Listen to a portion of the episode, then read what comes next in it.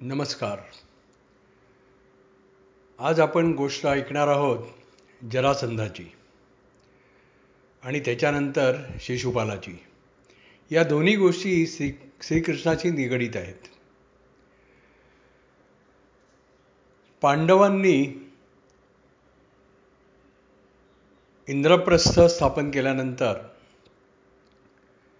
पांडव म्हणजे धर्मराज भीम अर्जुन नकुल सहदेव हे श्रीकृष्णाच्या बरोबर त्यांच्या इंद्रप्रस्थामध्ये बसले होते. त्यापूर्वी त्यांनी दिग्विजय संपादन केला होता सर्वत्र विजय मिळवला होता आणि निर्वीरम उर्वी तलम अशी त्यांची स्थिती भरतवर्षामध्ये होती. त्यानंतरचा पुढचा टप्पा म्हणजे त्यांना राजसूय यज्ञ करायचा होता म्हणून त्यांची त्याबद्दल चर्चा चालू होती. पण श्रीकृष्णाने त्यांना सांगितलं की हे युधिष्ठिरा तुला जरासंधाचा वध केल्याखेरीज राजसूय यज्ञ करण करता येणार नाही. युधिष्ठिराने विचारलं का असं का? श्रीकृष्णाने सांगितलं की पहा आत्ता जरासंध त्यांनी जवळजवळ सत्याऐंशी राजांना कैदेमध्ये टाकलेलं आहे आणि अजून तेरा राज्य तेरा राजांना तो कैद्यामध्ये टाकेल आणि त्याच्यानंतर तो त्यांचा बली चढवणार आहे महादेवापुढे. आणि जर समजा तो हे करू शकला तर त्याला जिंकणं जगामध्ये अवघड जाईल. म्हणून आपल्यापुढे आत्ता काम कर्तव्य काय आहे की त्या राजांनाही मोकळं करायचं आणि जरासंधाला याच्यापासून परावृत्त करायचं. तर युधिष्ठिर म्हणाला की काय हरकत नाही आपण आपलं आपण एवढे पराक्रमी आहोत आमचे माझे अनुज एवढे पराक्रमी आहेत की जरासंधाचा वध करणं फार अवघड नाही. श्रीकृष्ण म्हणाला की नाही तसं नाही. तुम्ही अजून जरासंधाला पूर्ण जाणलेलं नाही आहे जरासंध ही एक व्यक्ती नाही आहे जरासंध दोन आहेत. म्हणजे एकाच व्यक्तीमध्ये दोन जरासंध आहेत. युधिष्ठिर म्हणाला की असं कसं शक्य आहे? तेव्हा श्रीकृष्णाने जरासंधाच्या जन्माची कथा त्यांना सांगितली. जरासंधाचे वडील बृहद्रथ हे जे न मगध नरेश होते मगध देशाचे राज्याचे राजे होते. तर त्यांना दोन पत्नी होत्या. त्या दोन्ही पत्नींवर त्यांचं सारखंच प्रेम होतं. पण त्यांना संतान नव्हता. म्हणून त्यांनी चंडकौशिक ऋषी त्यांची प्रार्थना केली. चंडकौशिक ऋषी हे आम्रवृक्षाखाली नेहमी तप करत असायचे. तर त्यांना त्यांची प्रार्थना बृहद्रथाने केली. त्यावेळेला ते त्याच्यावर प्रसन्न झाले. आणि ते त्यांनी एक आंब्याचं फळ त्याला दिलं आणि त्याला सांगितलं की तू हे तुझ्या राणीला दे. म्हणजे मग ती प्रसूत होईल आणि तुला मुलगा होईल. ते फळ घेऊन बृहद्रथ आपल्या घरी आपल्या राजवाड्यात आला. पण त्याचं काय होतं की त्याचं दोन्ही राणींवर इतकं सारखं प्रेम होतं की त्याच्याच्यानी एकाच राणीला ते फळ देवेना. म्हणून त्यांनी काय केलं? त्याचे दोन भाग केले आणि एकेका राणीला एक एक भाग अर्धा अर्धा भाग दिला. याचा परिणाम असा झाला की त्या दोघी ज्या वेळेला प्रसूत झाल्या त्यावेळेला त्यांना दोन अर्ध शरीर असलेली दोन बालकं त्यांनी जन्माला घातली. ती बालकं पाहिल्यानंतर त्यांना असा सल्ला दिला की यांचा काही उपयोग नाही यांना तुम्ही टाकून द्या. यांचा तुम्ही त्याग करा. म्हणून मग त्या दोन्ही बालकांना रस्त्याच्या दोन बाजूला दो दोघांना टाकून दिलं. पुढे काय झालं की एक जरा नावाची एक राक्षसी नव्हती. ती पण महादेवाची भक्त होती. आणि ती त्या रस्त्याने जात असताना तिला काहीतरी खाण्याची इच्छा झाली. म्हणून तिनं एका बाजूला पडले एक अर्धा बा बालकाचं एक अर्ध शरीर पडलेलं होतं. ते तिनं उचललं. तेवढ्यामध्ये तिला त्याचाच अर्धा भाग दुसऱ्या बाजूला दिसला. म्हणून ते दोन्ही अर्धे भाग तिनं आपल्या हातामध्ये घेतले. त्याबरोबर ताबडतोब ते दोन्ही भाग जुळले आणि एक जिवंत बालक जन्माला आला. तर तिनं तो बालक बृहतरथ राजाला परत केला. आणि त्याचाच पुढे जरासंध कारण जरा नावाच्या राक्षसेने ज्याचं ज्याला सांधलं असा तो जरासंध तो जन्माला आला.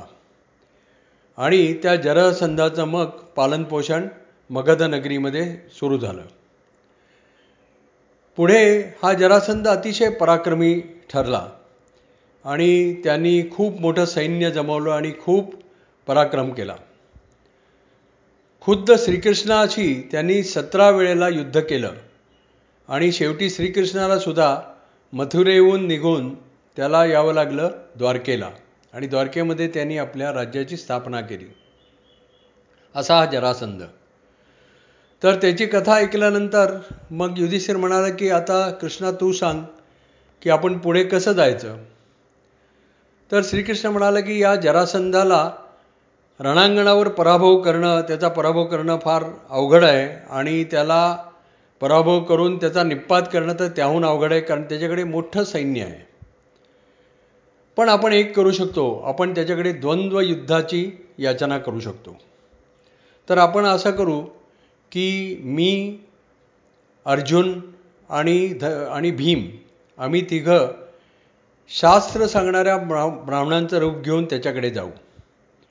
आणि संध्याकाळच्या वेळेला त्याचं सगळं कामकाज झाल्यानंतर तो नेहमी ब्राह्मणांनी कुठलीही याचना केली तरी तो पूर्ण करतो अशी त्याची ख्याती आहे.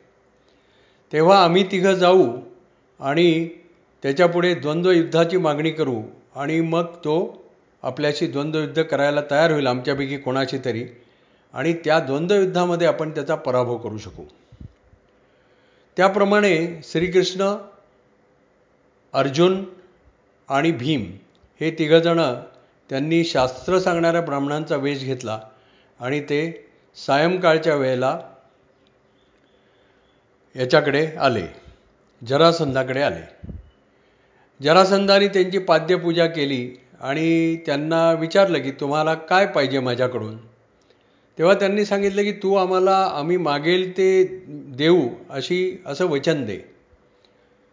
तर त्याप्रमाणे त्यांनी आणि आम्ही तुला जे जमेल असंच काहीतरी तुझ्याकडे मागू. तेव्हा जरासंधानी ती त्यांचे ते मागणं मान्य केलं आणि उदक सोडलं. उदक सोडताना त्याच्या असं लक्षात आलं की यांचे हात ब्राह्मणाचे दिसत नाहीत कारण त्याच्यावर शस्त्र चालवण्याचे घट्टे पडलेले आहेत हात कठीण आहेत. तेव्हा त्यांनी सांगितलं की तुम्ही काही ब्राह्मण दिसत नाही मला तुम्ही तुमचं रूप प्रकट करा. तेव्हा मग श्रीकृष्णाने त्याला सांगितलं की हे पा मी द्वारकाधीश श्रीकृष्ण आहे हा अर्जुन आहे आणि हा हा भीम आहे. हे ऐकल्यानंतर त्यांनी सांगितलं की ठीक आहे तुम्ही तुम्हाला मी वचन दिलं आहे की तुम्ही जे मागाल ते मी तुम्हाला देईन. तर तू आता सांग तुम्हाला काय पाहिजे? तेव्हा श्रीकृष्णाने सांगितलं की आमच्याशी कोणाशी तरी तू आमच्यापैकी कोणाशी तरी द्वंद्व युद्ध खेळायचंस. तर तो म जरासंध म्हणाला ठीक आहे मी कोणाला निवडू? तर श्रीकृष्ण म्हणाले तुला ज्याला पाहिजे त्या त्याच्याशी तू युद्ध करू शकतोस. तेव्हा जरासंध म्हणाला की हे पा युद्ध हे बरोबरीच्या लोकांबरोबर बरो बरोबरीच्या योद्ध्याबरोबर होत असतं. तेव्हा तू तर अगदी किरकोळ आहेस आणि तुझा हा अर्जुन तोही फार किरकोळ आहे. हां भीम माझ्याशी गदायुद्ध करायला योग खेळायला योग्य आहे. गदायुद्ध करायला योग्य आहे. तर मी ह्याच्याशी उद्या सकाळी गदायुद्ध खेळेन. त्याप्रमाणे दुसरा दिवस उजाडला. आणि भीम आणि जरासंध यांचं गदायुद्ध सुरू झालं.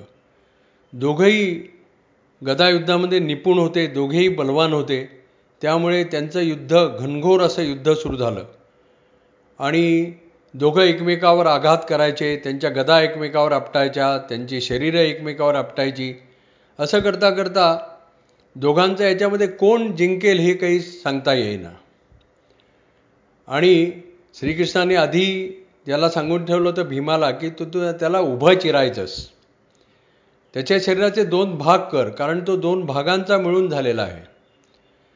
आणि त्याप्रमाणे श्रीकृष्णाने एक अशी काडी उभी हे करून त्या काडीचे दोन भाग केले आणि दोन बाजूला दोन भाग टाकले. त्याप्रमाणे ती खूण पाहून भीमानी त्याला उभं चिरलं जरासंधाला उभं चिरलं आणि त्याचे दोन भाग दोन बाजूला उजवा भाग उजवीकडे डावा भाग डाब डावीकडे टाकला. पण आश्चर्य असं की ते दोन भाग पुन्हा एकत्र झाले आणि पुन्हा जरासंध जिवंत झाला. भीमाला आश्चर्य वाटलं की हे काय? त्यांनी परत त्याचे दोन भाग पेले परत उजवा भाग उजवीकडे डावा भाग डावीकडे टाकला आणि आश्चर्य म्हणजे परत तो जिवंत झाला. भीमाला काही कळेना की आता काय करायचं. श्रीकृष्णाच्या लक्षात आलं. काय केलं पाहिजे? श्रीकृष्णाने परत एक गाडी घेतली आणि त्याचे दोन भाग केले पण यावेळेला त्यांनी उजवा भाग डावीकडे टाकला आणि डावा भाग उजवीकडे टाकला. आणि ती खूण बरोबर भीमानी हेरली आणि भीमानी परत जरासंधाचे दोन भाग केले आणि एक भाग उजवा भाग डावीकडे टाकला आणि डावा भाग उजवीकडे टाकला. त्याबरोबर काय झालं की ते दोन्ही भाग एकमेकांना मिळेनात आणि जरासंधाचा तिथे वध झाला. तर अशा प्रकारे जरासंधाचा वध भीमाने केला. या जरासंधावरनं आपण काय शिकतो? तर जरासंध म्हणजे याचं प्रतीक होता की तुम्ही सामर्थ्यवान बनायला हरकत नाही. अर्जुनाने पण देवा देवांच्याकडनं दिव्यास्त्र मिळवली आणि अर्जुन सामर्थ्यवान झाला. भीम सामर्थ्यवान झाला. पण त्यांनी जे सामर्थ्य मिळवलं ते सकारात्मक पद्धतीने मिळवलं म्हणजे कोणाच्या दुसऱ्याचा गैरफायदा घेऊन किंवा दुसऱ्याला नामोहरम करून त्यांनी सामर्थ्य मिळवलं नाही. याच्या उलट जरासंध जे सामर्थ्य मिळवू पाहत होता ते त्या राजांच्या राजांचा बली चढवून पाहत होता आणि साहजिकच यामुळे त्याचा स्वतःचा निपात होणं स्वाभाविक होतं. तर याप्रमाणे जरासंधाचा निपात झाला आणि पांडवांचा राजसूय यज्ञ करण्याचा मार्ग मोकळा झाला. आणि मग पांडवांनी राजसूय यज्ञ केला.